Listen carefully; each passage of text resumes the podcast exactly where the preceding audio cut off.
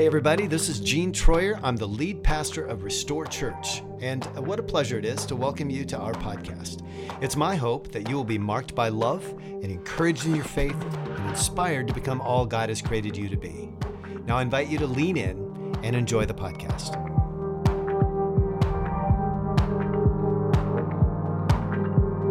Yesterday, uh, after uh, the wind of this week, I realized that we had a big limb that broke off one of our maple trees right in our front yard.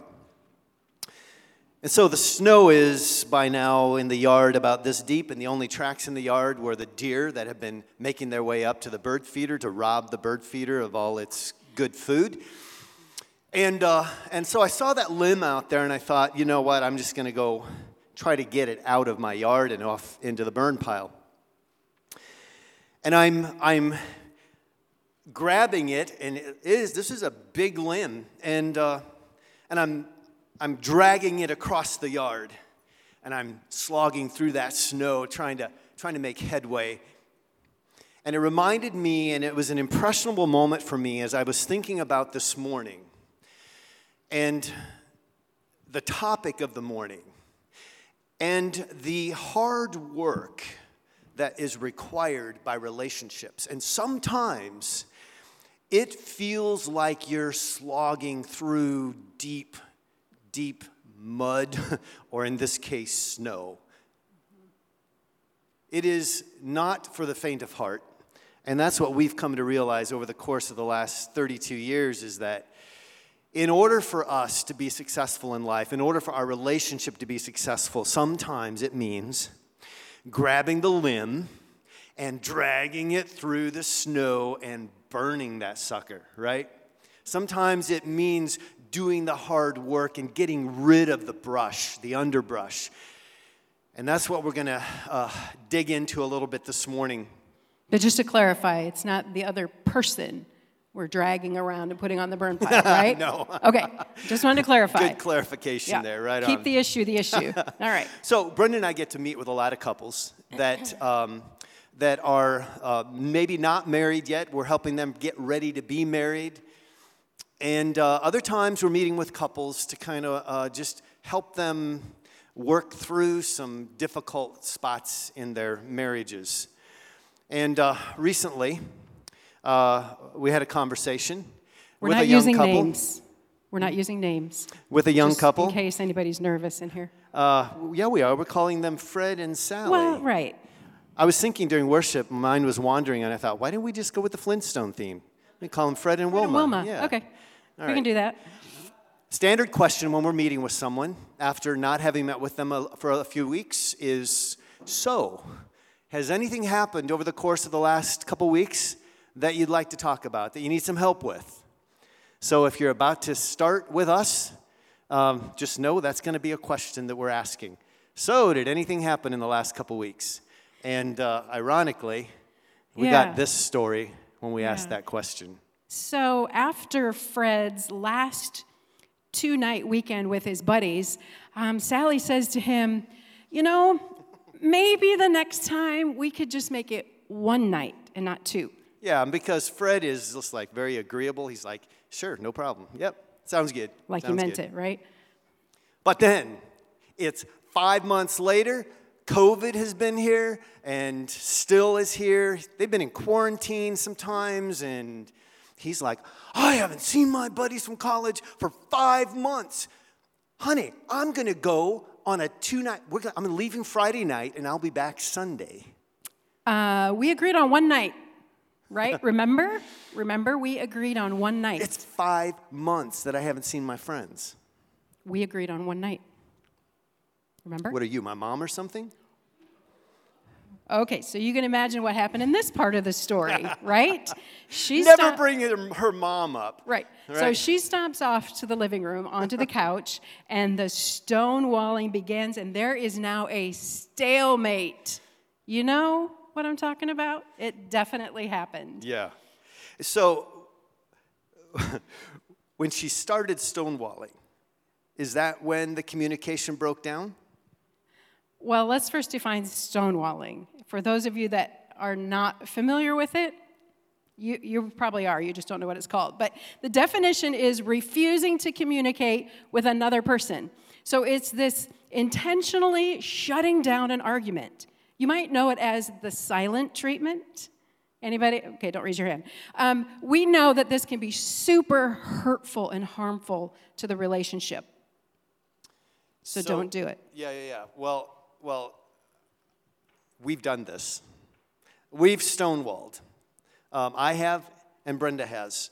And uh, Guilty. it is not a uh, it's not a good way forward. In fact, you're going to stall if you do this. So how do we open the channels of communication? This is a this is a big big deal for Right. relationships. Because most likely, especially in a marriage relationship, you're going to come from two really, really different styles of communicating.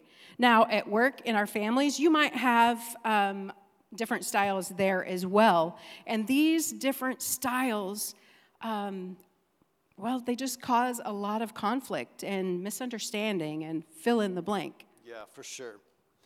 So sometimes we think of these scenarios as okay, well, let's just manage it and let's just kind of uh, make it go away. We'll pretend it didn't happen and we'll just keep going on our own merry way. So that feels like managing. It, it's managing and it's not resolving. Right, it's not resolving. right. So what we're we're wanting to do this morning is get some tools for actually resolving instead of just managing. Right, because how do we um, how do we both feel loved and valued in the process, um, seen and heard? Yeah, but when It's you're in the middle of this sort of a, a relational, uh, when you're stonewalling, most of the time you're not, you're thinking about, like you've gone inside yourself and you're inspecting yourself. You're not worried about the other person as much as you are about yourself. Here's how I feel. This is why I don't want to talk to you anymore because I've said everything I'm going to say and you still don't get it. That wasn't about me, right? It felt personal, didn't it? It did, Because what if we can't go there anymore? Because Right. if you're at that point, right, I just don't want to talk about it. if it you're at that point, and especially like if the pain is just too deep, like it's just too hard to go there. Uh, there are times when there's uh, betrayal, where there's abuse. Um, sometimes it's just, uh, yeah, it's too hard to just go there. Right. and even places. sometimes there's mental a mental illness that that impedes any progress you can make. And that's where Right. you know, do what you need to do. Like in those circumstances, we'll hand people off and we're like you need more than what we can offer, right? Right. Because we do this thing called SYMBIS, saving your marriage before it starts. That's an acronym for uh, for, for saving your marriage before it starts. And it's a program where we, uh, we work with couples uh, before marriage and during marriage. And, uh, and it's interesting how uh, in depth just basic conversations can, Right. can be and Right. how helpful they can be. Right. But the important part to think as we talk about the whole mental health thing is that sometimes there are things in that, like things that you need to do to take care of that piece before you can really make progress. So that may mean medication, that may mean therapy, that means then the other person being super patient with that person's process as well. And uh, sometimes that has to happen before progress can be made. That's right. So we're stonewalling. And if we stop right here, if we stop with stonewalling and we don't resolve the issue beyond this, uh, we will be in perpetual. If you're in a relationship, you'll be in perpetual chaos and, and, and difficulty. This is, this is not the place where you want to start. So let's, uh, if you would, turn in your scripture, in the scriptures to, uh, it'll be on the screen as well, to Philippians chapter 2. Uh, last week I talked about uh, Paul's writing to the ancient Greek city of uh, Ephesus. Today he is writing to uh, the Philippians in the uh, Greek city of Philippi. Now, if you read the backstory a little bit, Paul is um, Paul is quite pleased with what is happening. They are generally for each other in this church in Philippi. But they were, there were areas where they weren't unified. Uh, there was division, there was misalignment. And so here he is in, this, in these uh, chapters, he is uh, addressing the community. But guess what? The community is made up of personal relationships. And so, if the personal relationships, if the one on one relationships aren't being taken care of, if they aren't thriving, if they aren't, if they aren't uh, lined up, if they are constantly in division and disunity, it is going to be that way for the congregation as a whole. So, uh, picking up, uh, pick it up in uh, chapter 2, verse 2. Paul says, Make me truly happy by agreeing wholeheartedly with each other, loving one another, and working together with one mind and purpose. In another translation, it says, Make my joy complete. Make my joy complete. This whole, this whole uh, book is filled with um, encouragement to be joyful, experience joy. Paul's writing this in prison. He is, he is not necessarily in a place where he might feel joyful, but in the middle of all of that, he's, he's asking these Philippians to, to work together, be joyful, make his joy complete. Now, like mindedness, just a note, is not at the expense of truth. Let's all agree on the same thing, but it's not true. That's a waste of your time. Make sure you're agreeing on what is right and good and true. Uh, in chapter in verse 3 then he says don't be selfish. Don't try to impress others. Be humble thinking of others as better than yourselves. Humility was not held in high regard among the culture of that day. Much like humility is not held in high regard generally speaking in our culture today. And so this is a hallmark should be should be a hallmark of those of us that say we follow Jesus. Verse 4, he says, Don't look out only for your own interests, but take an interest in others too. And let me just point out that not all translations say, Don't look out only for your own interests, but this one does, the uh, New Living Translation. And I think it's significant that it says, Not only, but also is what he's saying. Not only, but also. Sometimes we think that, well, I'm following Jesus, and so that means that I can't have my own opinion and I can't have my own interests, and it, I can't function in certain ways because that would be paying too much attention to my own needs and wants. And I'm just, we're telling you this morning that you have to take care of yourself also if you're going to be in relationship with other people. The key is doing so unselfishly, looking out for the good of the other.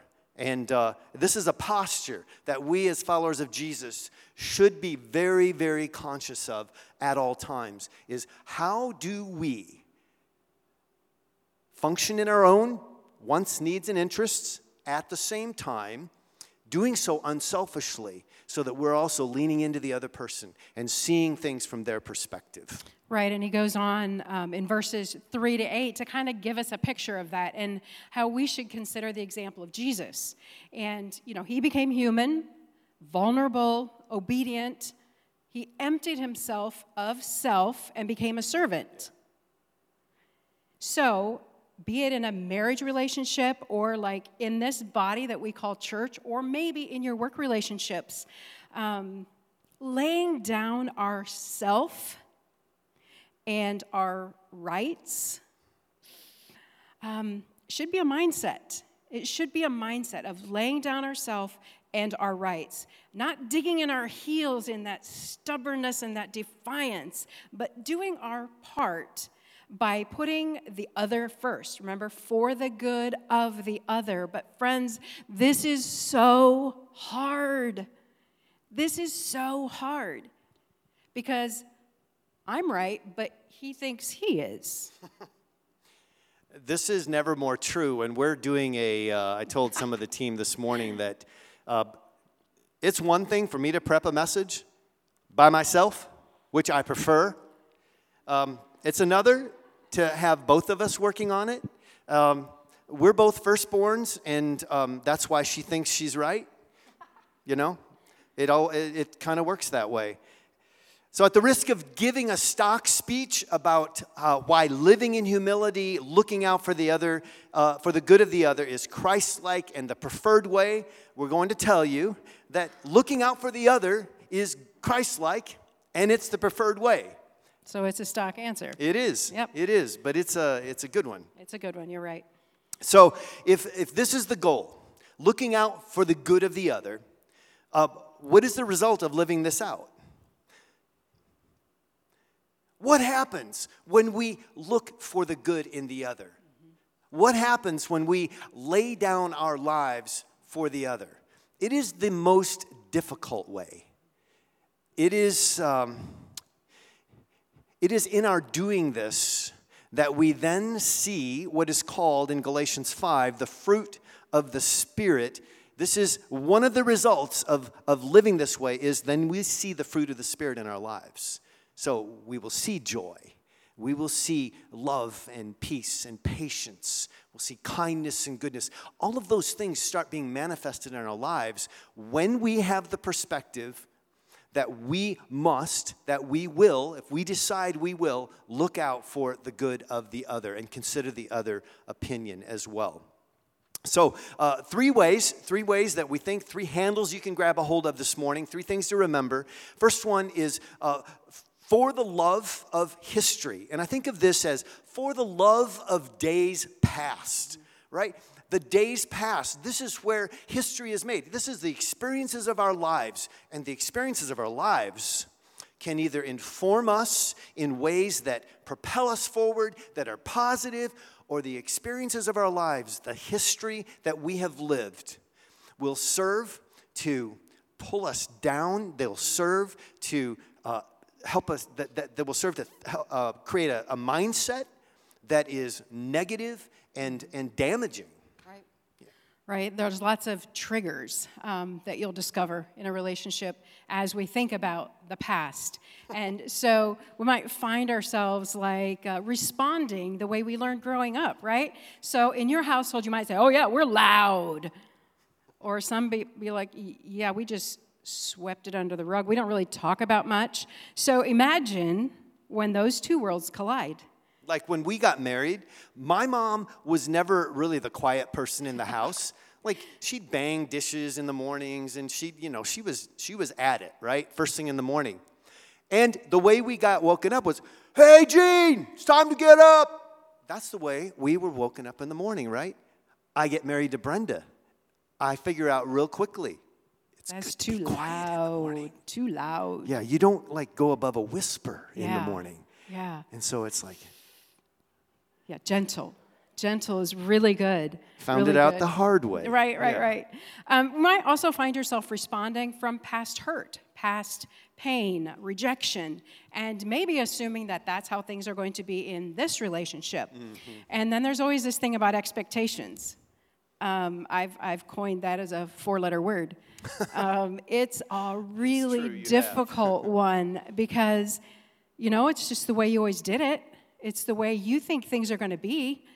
And um, you might be aware you have them, you might not be aware that you have them, but they are a real, real thing. And it's one thing that we try really hard to help couples with is like, what is, what are your expectations? And even just stopping and thinking about it. And wherever you are right now, in whatever relationship you're in, give it some thought. Because, um, like I said, we have them.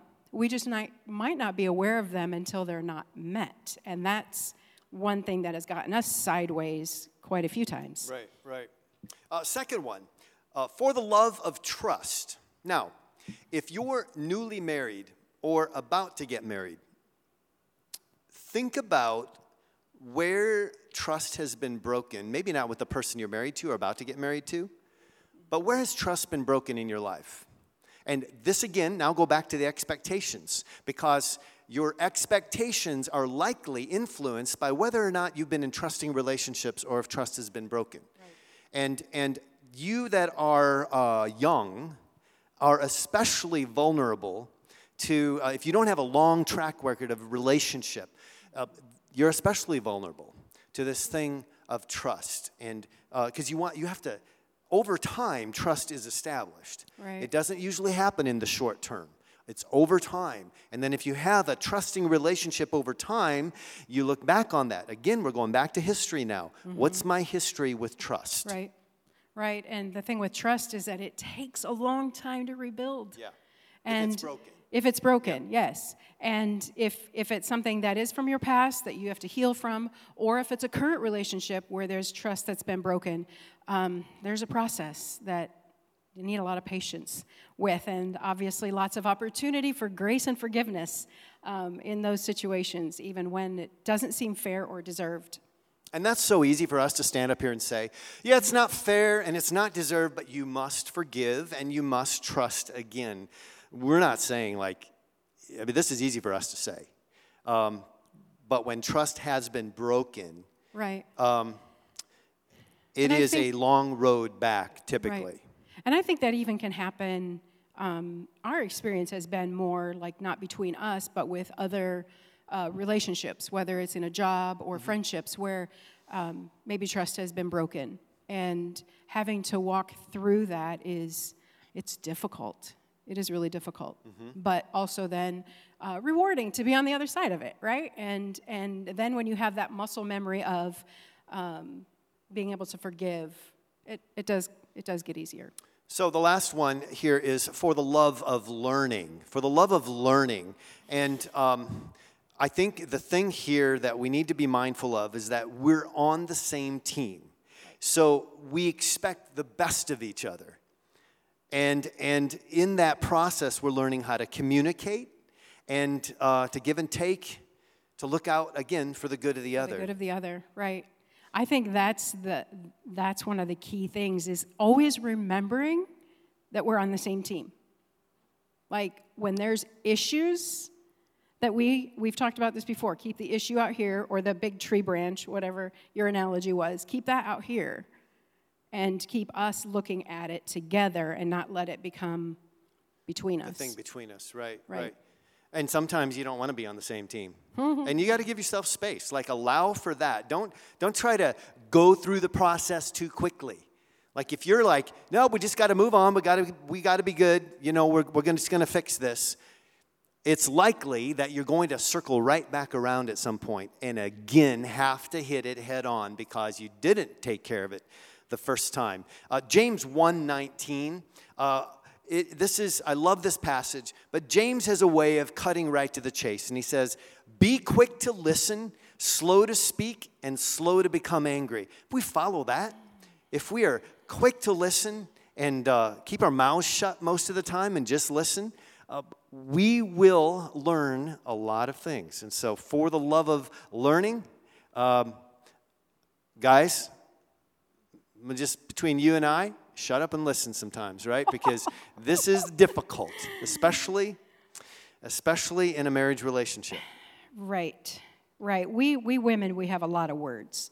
So there's that. But the whole quick to listen, slow to speak, I can be like, yeah, I got those, but then the the angry part kind of gets me. So, anyhow, but this quick to listen, listening to understand, not to respond. If you're the kind of person that is listening and thinking, okay, this is what I'm going to say, this is what you, I'm just, I'm just ready, you haven't listened.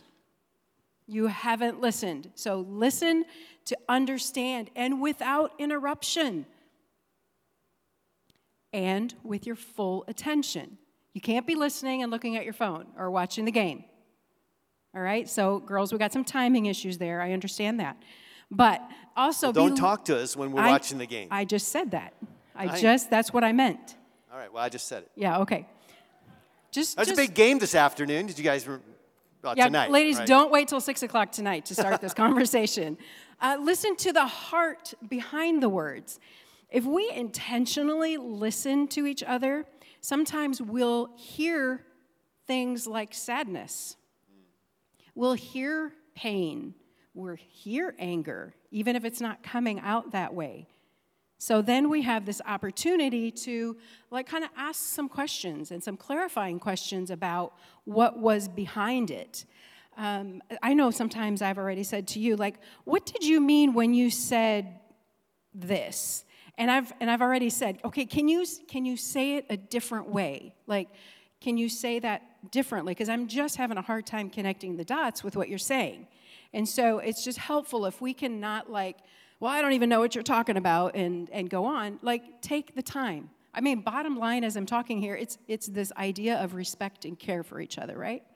So if we can take that time and, and don't make assumptions. You know what Mama said about assuming, right? so we don't want to do that. We don't want to do that. Um, and we want to help each other, help each other. Um, I was thinking as uh, we were talking about this about the one couple that we met with, and she would just always want to like just sit with him and process all of her stuff with him, right? Like these are all the things I'm struggling with. This is what's happening at work. And he wants to fix it, right? He wanted to fix it. To, that is what we do. I know, That is what guys do. always what we want. And one day, I'm sitting at the counter at home, and she's just like doing this, and I'm like, uh, well, I know the answer to that problem. I can just fix it for you. And so I begin to give her the solution, to which she rather abruptly said, I don't need you to fix it. I know how to fix it. I just want you to feel sorry for me. It's a real thing. It is. We It just need is. to process. We have to get it out. Right, so this couple had a code, though. I mean, they had, they had this like, so then it's this thing of, okay, so do you understand that she does not want you to fix this? And he's like, but I, like, what do I, like, I can't just sit here. Like, what do I do when she's doing that? I can't just be quiet. So we kind of had this, uh, came up with this code. And we were talking about how, I don't know about you, but sometimes I need to just get it out. It's kind of like when you're sick and you need to vomit. And then you just feel better. And so sometimes that's what we do to our guys, right? Like we just ugh. And so what our what our guys can do, what we help them to see is like, okay, you can just hold her hair back while she's over the toilet vomiting. Right? Okay, it worked for them. It worked for them. For him to understand like how he can help her. So so now the code if they get into that situation instead of saying, "Don't fix me," she can say, "Just hold my hair, babe. just hold my hair. Just hold my hair." And it diffuses the situation a little bit, but also without, you know, saying, you know, getting into that accusing stuff. So sometimes you just need a code. So we're still learning, and uh, this is for the love of learning. And as we learn how to communicate, one of the things we watch out for is body language and tone. And so if you're, I can't, I show them how to wag your finger, like how you do your thing with your head. No, it's not like that. Oh, It's I like can't do it on demand. I don't know it's how you do it. Not that bad. Oh my goodness. Well, sort of. That's how you feel. That's how I perceive what you do. Well, you don't. always Perception is everything. My eyes. So. Did you just turn your back toward me? Yep, Okay. I did. So, I'll let you take that one because you need to talk about emotions. Well, okay. So here's the thing. So we've got emotions, right? We've got a lot of emotions. Men and women both have emotions. Oh, right. Right. Um, uh, okay. I don't know how to say that differently. Um, we're more emotional. Yes. Oh. Yeah, okay, that's so what I was hoping you'd come to. Yep. We agree Okay. on that. So we're more expressive with our emotions, perhaps. Maybe. You're more emotional. Okay, and I'm not just talking about crying, because y'all know I can do that on a dime. But it's important to not like let your emotions get too much in the way of what's happening. So trying to like keep the emotion out of it and keep the facts and the truth front and center. Um, again, it's not like don't cry or you should cry, but also then don't escalate because emotions can go from zero to 60 in a couple different ways. And, for, and if it's anger, if it's like flying off the handle, um, that's not productive. Unless, you know, both you and I would be like zero to 60, like, let's yell this out, let's duke it out, it might work. But if you're like that and I'm not, doesn't work at all. No, and, and, and we're not recommending that you do that. Yeah, it's not the best, but we're not recommending you do that, but, uh, but sometimes, some couples, like I've heard, like some couples, and maybe that's you, like we just get in each other's face and yell at each other for five minutes, and then we're all done. Maybe I'm not convinced that that's the best way forward. But uh, you have to find how you, what works for you to, to, to work things out, to help communicate with each other when you get stuck. Right. So learning to learn again for the good of the other. So maybe some helpful questions for you if you're thinking, huh, I wonder. Um, maybe you could ask yourself how it is that you communicate. And if you don't know, maybe ask somebody close to you how you communicate. They will give you um, probably a helpful um, perspective on that. Um, and also, how do you best receive communication? So, how is it best for your close friend, your spouse, your boyfriend, girlfriend, whatever? How is it best for them to communicate to you? So, you're learning how to give and how to take communication, because it's kind of a really big deal in marriage. It's where we probably spend the most of the time conflict, communication. Well, yeah, and helping people understand. I mean, we've needed this over the years is, is helping um, people understand how the other person in the relationship best hears them.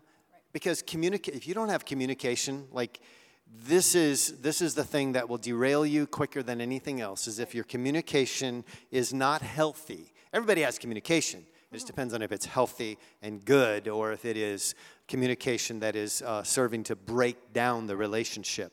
So these are all these are great tips, like uh, for the love of history, for the love of trust, and for the love of learning. Hopefully, you can remember those as you uh, as you uh, work in your own relationships. Uh, these are great trip, tips for us, but in reality, sometimes sometimes we hand people off. And we say, "You need more than we can give you," and so don't hesitate. You know, counseling and therapy, this is uh, an important part of our own uh, relational and mental health. It's so significant for us as, um, as human beings to have people speak into our lives that can help course correct when we get off the, uh, off the trail. Right. So we say, why do we bother? Right? Because it's hard work. It's really hard work when it's th- sometimes when it's so difficult. Um, Philippians 2, if we drop down to verse 14, and it's not going to be on the screen, but it basically says to live a cheerful life without division among yourselves. For then, even though you live in the midst of a brutal and perverse culture or world, you will appear among them as shining lights. You stand in a place of life to them, holding out to them the word of life. So, getting along in your marriage, in church, at your work, with your friends, it's a big deal. It's a big deal, and we've got to figure out how to get relationships right. If we, um, if we can't like live in this space of mutual submission um, and living for the good of the other, it's, it's really going to be hard, I think, for us to be under the authority of Christ. I think uh, human relation and human relationships is one way that um, He's given us a, a, an opportunity to practice well, getting would, that right. Yeah, I would just say to that also that that um, human relationships are a lot uh, easier, should I say, when we already live under the authority of Christ, when we are in relationship with our Creator, our relationship with His created beings mm-hmm. is a lot um, more doable. It's a lot more doable. For sure. So you want to go back to Sally and Fred? Back to Sally and Fred. So they hit this place of stonewalling, um, and then we, we met with them that evening and um, just kind of helped to kind well, of Well, this was talk. a couple days. It was a couple yeah, days so they later. had been at a couple days where she was giving him the silent treatment. Right. Yeah. So we right. met with them. So we met with them and kind of talked through some of it. And part of it is like if you don't know how to communicate with the person you're with, it's hard to hear them and to hear past, like some of the things we talked about, about hearing past the words and what was really behind it. Um, so there was there's a stalemate, and so we kind of went through the whole thing of history and trust and learning, and kind of talked through why they each had their heels dug in because both of them did. Well, we sat down ways. with them, and it was it was one of those like cut the tension with a knife, you know? Right. And we said we asked the question, so did anything happen in the last couple of weeks that you'd like to talk about? I think and this is what it immediately- was. Like It was there was there was body Wow, there were there were looks Right. and there was just yeah. uh, it was not resolved at that point in time. Right, but you know, learning that she wasn't like she was maybe not heard at home. So like the way she learned is like to just mm, close up and and not fight back. So that's why she resorted to the couch.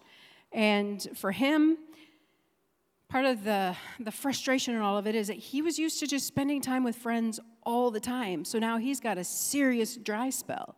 And for them to just kind of um, understand that about each other and and kind of appreciate the other perspective a little bit, hard as it is. So we're walking out of the restaurant. and we're like, so you're going to the guys thing this weekend, right? Well, it's this weekend that you were talking about. Uh, they didn't even have the Turns same out, weekend. In turns mind. out they didn't even have the same weekend in mind. Our whole conversation was irrelevant in terms of, of actually what was going to happen. They had been fighting about something that was not even relevant to the upcoming weekends. But even though we had a good laugh about that, they now have some tools that they can use when it really does happen, right? and and We hope. that's the we hope so. We hope and that's the so. beauty of of conversations like this. When you get a third party to take a look at your relationship, when when you have someone else being able to speak into it that is removed from it but can speak into it and bring life. So, why do we do this hard work? Why do we do this hard work? Well, it is for the love. God has called us to a life of love. We're in relationships, and those relationships, if they're going to be successful, have to be uh, have to be uh, have a foundation of love. Have to have a. We can we can live out of a place of chaos and disunity for only a short period of time, uh, and even then, we're not truly living our foundation of love informs how we handle every situation that we're in. So we have to have the proper tools, tools like history, reflecting on days past. What have we learned? How can we show trust to each other again? And how do we look out for the good of the other? And we go back to Philippians chapter 2. And again, we want to just reiterate the significance that you have to take care of yourself, but you also have to be aware and more interested in the other person than you are uh, in making sure they're successful than you are in, in looking out for your own success. Thanks for joining us for today's episode. Please rate and review us on Spotify and iTunes and join us again for next week's podcast. We love you and pray blessing and peace over you and your family.